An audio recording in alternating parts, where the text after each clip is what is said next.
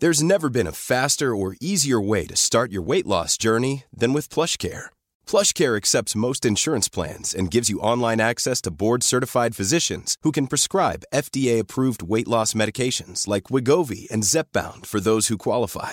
Take charge of your health and speak with a board-certified physician about a weight loss plan that's right for you. Get started today at plushcare.com slash weight loss. That's plushcare.com slash weight loss. plushcare.com slash weight loss.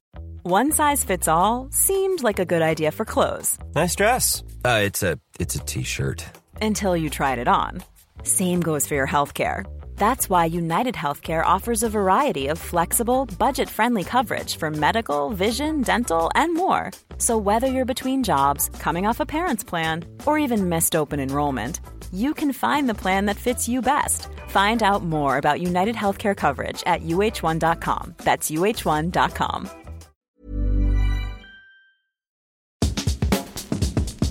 One strange element of the market commentary is all about meeting or beating expectations. And the reality in those situations is that the deck is really stacked in the favor of the companies themselves because not only do they get the chance to set those expectations, they also have a lot of leeway in how they can deliver on them. Welcome to Bubble Trouble. Conversations between the economist and author Will Page, that's myself, and the independent analyst Richard Kramer that lay out some inconvenient truths about how the financial markets really work. This time, we're going to talk about how market trends are all too often too smooth to be true. What might that mean? Well, life isn't as predictable as it might first appear, meaning those unpredictable events may have been planned all along. Great expectations, as Dickens once wrote, need to be met with better than expected results. More on that in a moment.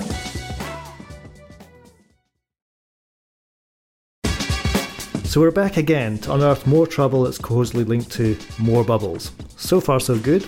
Last week we got stuck into the sycophants and stenographers, the cheerleaders who surround a company and ask its leaders, How should I think about a recent trend or event?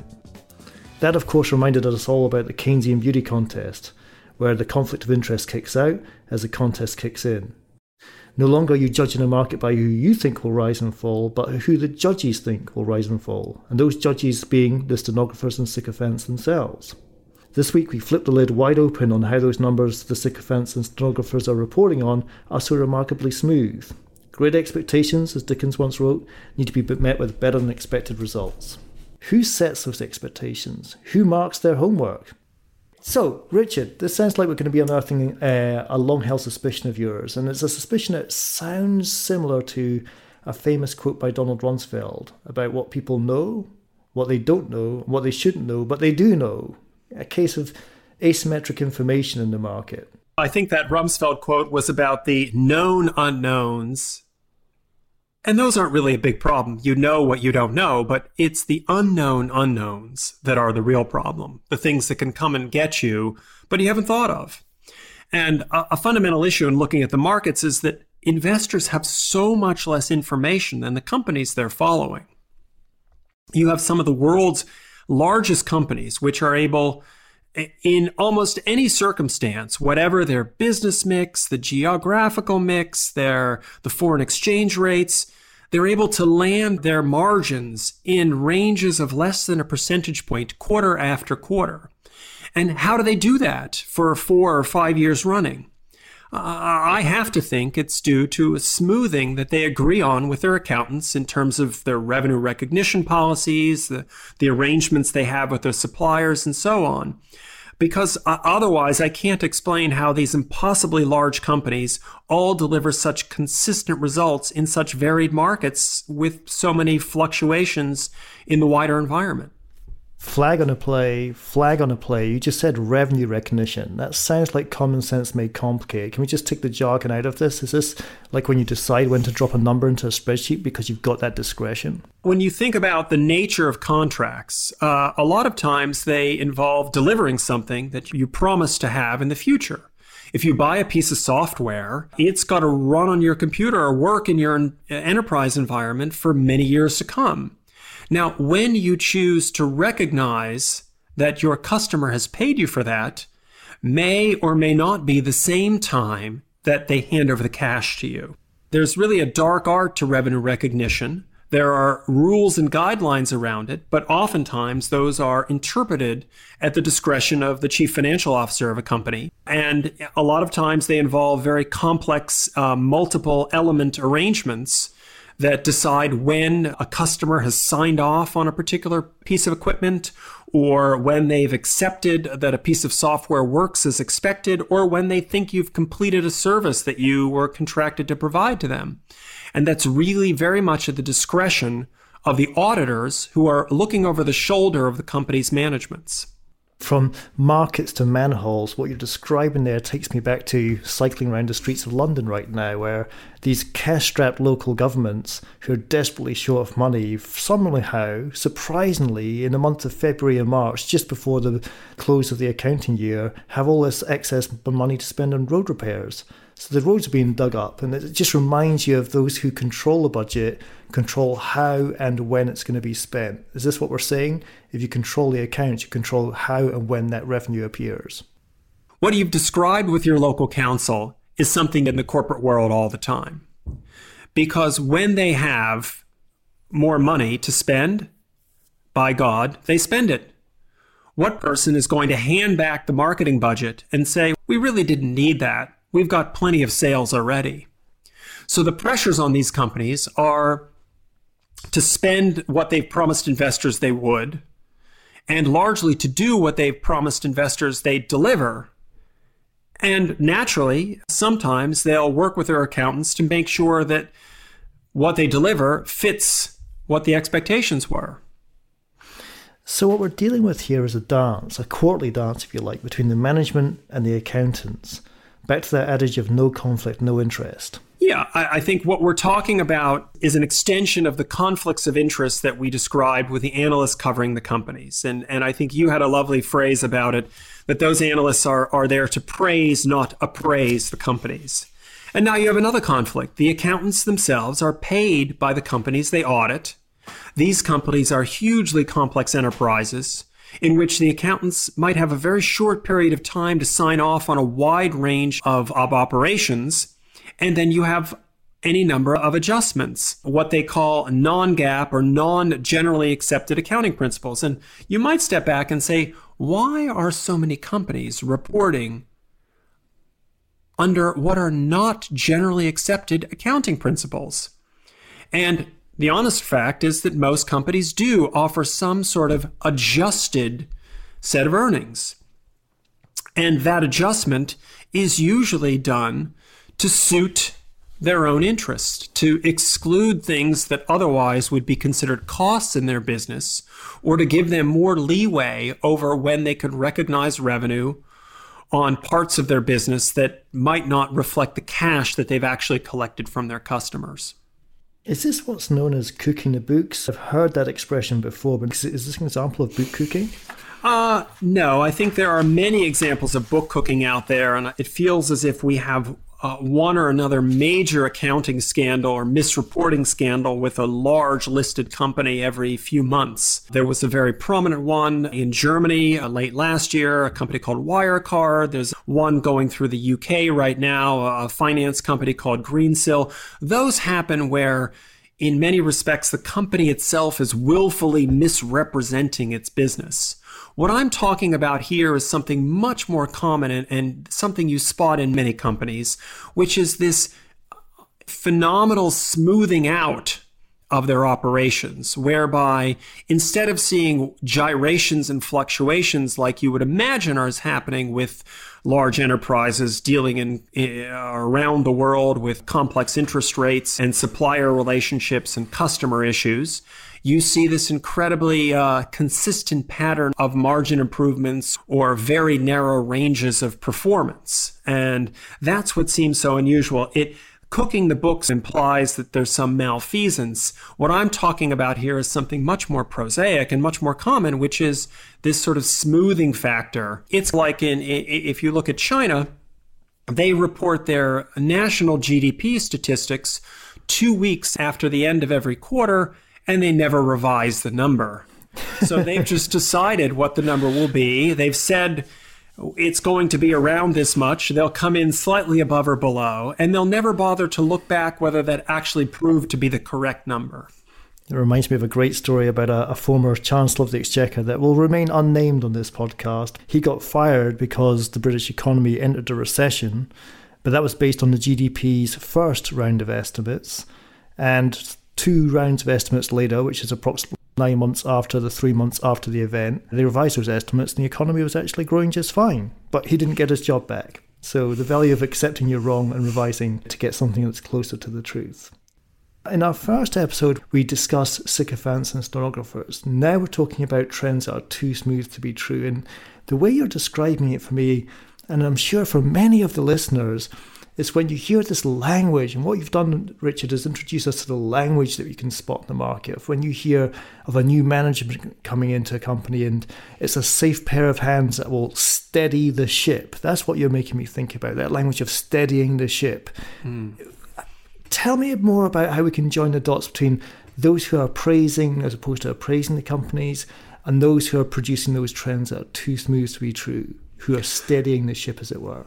Well, one strange element of the market commentary is all about meeting or beating expectations. And the reality in those situations is that the deck is really stacked in the favor of the companies themselves because not only do they get the chance to set those expectations, but as we've talked about with the accountants, they also have a lot of leeway in how they can deliver on them. And maybe not over the long run, but certainly over specific quarterly numbers or short periods of time. There was a great Wall Street Journal article a few years ago about how one of the largest companies in the US, one of the big telecoms companies, how every quarter, just before the quarterly report in the few weeks prior, analysts reduced their expectations, which allowed the company to say that they beat expectations. So they're all really playing a game here of dampening expectations and then being beating their chests about how they can beat them. A decade ago or so, an old CFO of IBM, which has in part of its business a lot of these very complex contracts which allow themselves to uh, a lot of leeway for revenue recognition. The cfo would say to analysts on the conference call i've told you what the eps were, are going to be for next quarter. It doesn't really matter how i get there. Just that i beat the number and so it, it, turned out that IBM had a lot of accounting malfeasance, and it crops up regularly uh, with disturbing regularity, really, across many companies and sectors, but also very commonly on this very large projects and, and project accounting. And I know not from far from your house, they're building the HS2 project, which I think started out at something like 50 billion pounds cost to the UK taxpayer and has now mushroomed to 80 or 100 billion pounds of costs and how can they get their sums so wrong? And but that's a great example of where the accountants are operating with less perfect information than the companies themselves but the companies may not want to let on to the true cost of a project until they've already passed the stage where the sunk costs are so great that they can't give up on it you're haunting me there. All this taxpayer money being spent here in London so that you can get to Birmingham even faster. Or maybe it should be so that you can get out of Birmingham even faster, depending on your view on that place. Anyway, what you've done in this illuminating conversation here is you've reminded me of that great uh, Scottish economist, John Kay, his famous quote, which is that to be a fan of markets is not necessarily the same thing as to be a fan of business. Markets are one thing, that's about allocating resource. Business is another, that's about extracting profits over costs. Back after this bubble with even more trouble, where we'll learn how to spot these trends which are too smooth to be true. Stay close. For Richard Kramer, I'm Will Page, and you're with Bubble Trouble.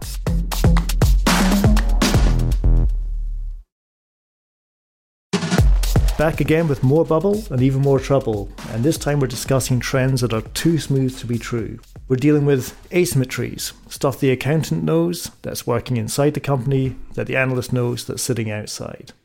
Richard, I'm from a horse racing family. Claim to fame, my great grandfather won the Grand National twice, as a jockey, not as a horse, just to be biologically clear there.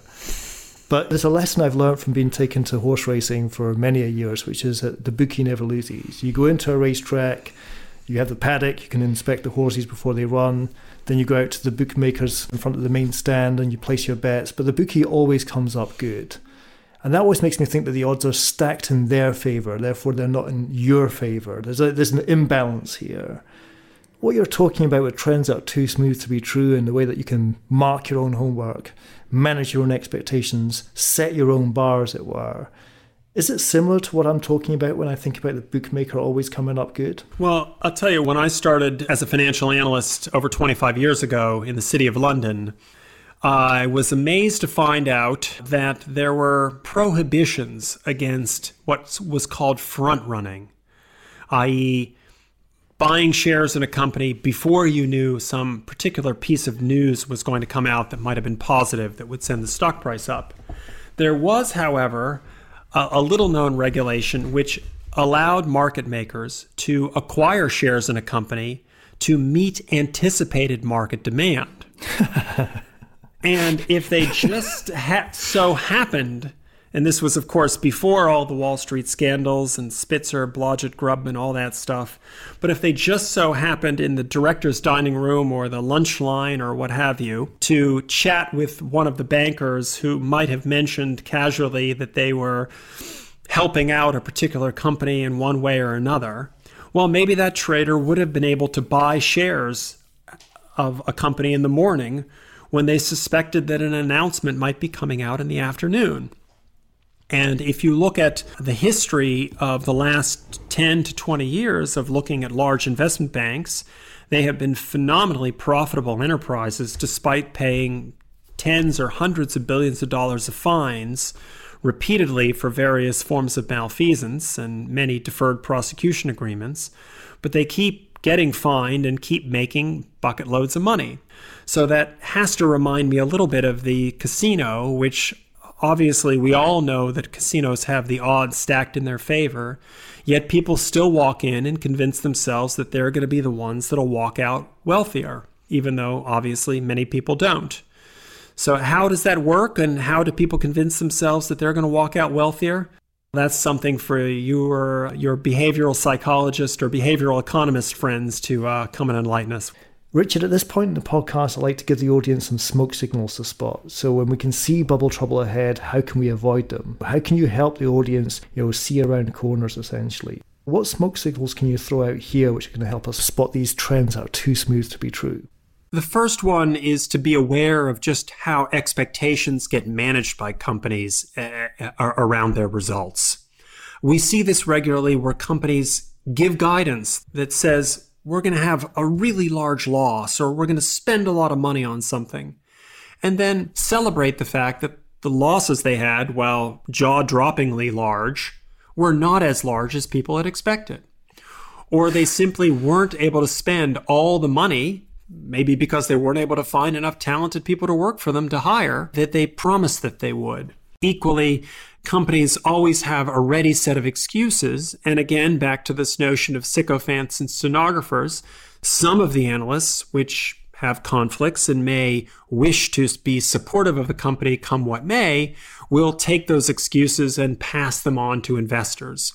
So you really have to watch how these expectations are set, how companies can routinely give you uh, a more dismal outlook than they know they're going to be able to deliver and so that they can engineer a beat or a positive surprise every quarter.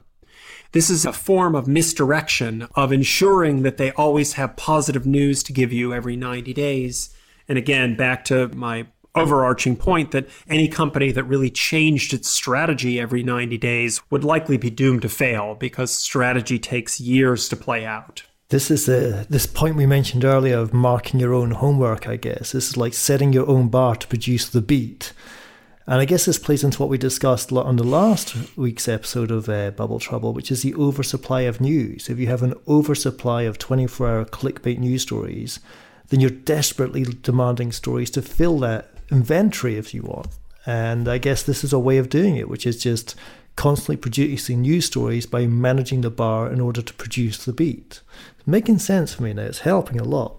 Let's go to your second smoke signal. Another good check that you can use to think about how companies are actually performing is ask what would you do yourself as the management of that business one of my aims as an analyst is try to put myself in the shoes of the companies themselves and look at things from their perspective Bearing in mind, of course, that any 90 day period isn't really emblematic of the whole company's performance. And to decide any real strategic direction takes years of effort. So when you think about feeding this beast of the, the 24 hour market news cycle, you realize why companies are so keen to engineer positive news and, and the sense that they can deliver on expectations every 90 days. Because to fall into a group that is disappointing or misses expectations is to consign yourself to the, the dustbin of history. So we've got two smoke signals there that we can spot. What about those signals that we cannot? That is, what sort of issues are we going to be dealing with, regardless about how well equipped we are dealing with bubble troubles? What are the two undercurrents that just never go away? Well, I think a couple of things always bear in mind. First, I'd say is to be very attentive to the language that companies are using, because it's never going to tell you the whole picture. But remember, I mentioned last time about how companies like to call their own performance strong. What does strong really mean? Does it mean you can uh, bench press 400 kilos or you smell like old socks? Or what does it mean? You remember when they had a UK election and the PM kept using the phrase strong and stable, and obviously didn't turn out to be either because she lost her job and her position after that. So growth rates inevitably slow down. Especially in industries which aren't cyclical, they will go through periods of slowdown and eventual disruption and they may never recover. So you always have to bear in mind for a company, while it's talking about how strong its performance is, it's got to be mindful of the risks. And it should be giving honest, forthright answers if, in the unlikely event, they actually get posed tough questions on their staged quarterly conference calls about what those risks are and what they could do to the business. You have a second signal that's a second undercurrent that's not going to go away there? I think another undercurrent that you always want to be mindful of is the, the tendency of analysts and investors generally to extrapolate from their own experience. Hey, we went into a pandemic and I'm having food delivery ordered a lot more often. Isn't everybody going to be doing that? Or, hey, I like this particular tech product. Won't everybody be like me and appreciate it as well? It's a classic that we all extrapolate our own behavior not only to the market, but to the wider world. Because, of course, we're convinced of our own correctness. But just because we might buy every new tech gadget, that doesn't mean it's going to be a massive hit.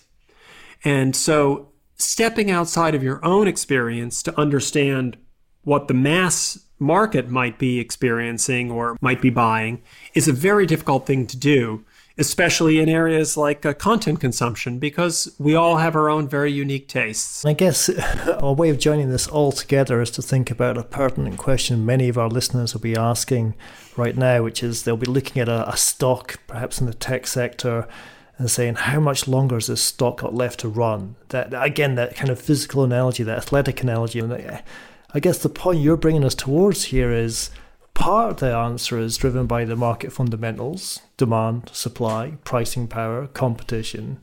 And part of it is how much more stories have they got left to run as well. It's a combination, it takes two to tango, right? Indeed, and I think we can we're going to talk about that on a subsequent episode, but Clearly, companies, as I described last episode, are marketing their equity story to investors in the same way they're marketing their products to consumers. And that's a critical part of what management is supposed to be doing when it gets on these conference calls. They're going to be telling you the good news about how their company is new and improved every 90 days, the same way as if they're selling washing powder, they've got to come up with a reason why that washing powder is new and improved. That word marketing is it really resonates. Back home in Edinburgh, we have the, the world's biggest arts festival in the month of August. Hopefully, we'll be resuming again this year. But I always remember a golden rule of thumb of picking a good show. A needle out of the haystack of the thousands of shows happening in Edinburgh in August is if a show can sell out without marketing, well, it's a good show. Like the show speaks for itself. And it's okay, it's a cultural event in Northern Europe, but it's a great analogy to apply here, which is why do you need marketing if the product itself is good enough? it just raises questions about what the purpose of marketing is and reminds us of that famous Bill Hicks sketch, which is if you work in marketing, kill yourself. But we won't go into that because we don't want to lose our listenership. Okay, so we've got our building blocks here. Let's, let's, let's tie it all together. So we've covered our sycophants and stenographers, those who ask management how to think about an event or a trend. And then we've hacked into these trends that are too smooth to be true. Sounds like we've got a recurring theme here, Richard. Where do you want to take us next week? I think that just to wrap up this week, I think you need to be watching the changes in expectations like a hawk if you really want to be trading the market. But the reality is, you just need to step back and understand that whole dance around expectations is a game. And it's a game which is rigged where really against your favor because you're not going to be sitting in the seat of the analyst or in the seat of the management who has all of the extra cards to play. And then I think the other key thing is to step back and ask yourself some basic questions about what companies say along the lines of Does that sound right? What's the source of profits here in the long term? And I think this is the process of getting back to looking at the trees and the forest, not just the bark or the leaves. I think the minutiae of a lot of quarterly earnings reports really falls away if you start to look deeply over the long-term cash flows companies generate. And it's much harder to game a cash flow statement than it is than a quarterly profit and loss accounting statement. There's a lot of basic questions that are worth asking and ignoring all the noise around the latest hype around a particular set of quarterly earnings, but looking at those trends over a much longer period of time. And that's what I want to get the audience to really be equipped with here is just that ability to step back from the hype, the hyperbole, the hysteria around the markets, and just spot the dance that's being conducted in front of themselves, to spot the trends that are too smooth to be true, to spot the role of the sycophants and the stenographers. If we can give the audience that, then it makes them less likely to find themselves getting caught up in bubble trouble next time it rears its ugly head. Hmm. Where do you want to go next week, Richard? I think next week we should really talk about the concept of the total addressable market. The themes and the and dreams. The themes and dreams out there. And that everyone wants a shorthand handle to latch onto with stocks and investments. What's that new and improved version of yesteryear's washing powder that's going to become the next generation of software or artificial intelligence or some other new life changing invention? And maybe to walk through some of the invidious statistics that are thrown out there to justify investing in these in these new technologies. Imagine the toothbrush that gets your teeth 37% whiter. Who wouldn't want that toothbrush? How do you know how large the market is for that 37% more efficient toothbrush and really to understand when a, a, claim is being thrown out there where it really needs to get that sense check. And we'll come up with some good examples of those as we go forward. And working backwards, you need a nice, large, fat, juicy addressable market so you can base a trend that happens to be too smooth to be true in order to those stenographers and sycophants to be able to do their special dance, correct? Absolutely.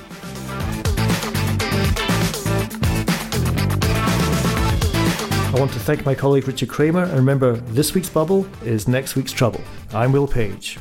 Bubble Trouble is produced by Eric Nuzum and Jesse Baker at Magnificent Noise. You can learn more at bubbletroublepodcast.com. See you next time.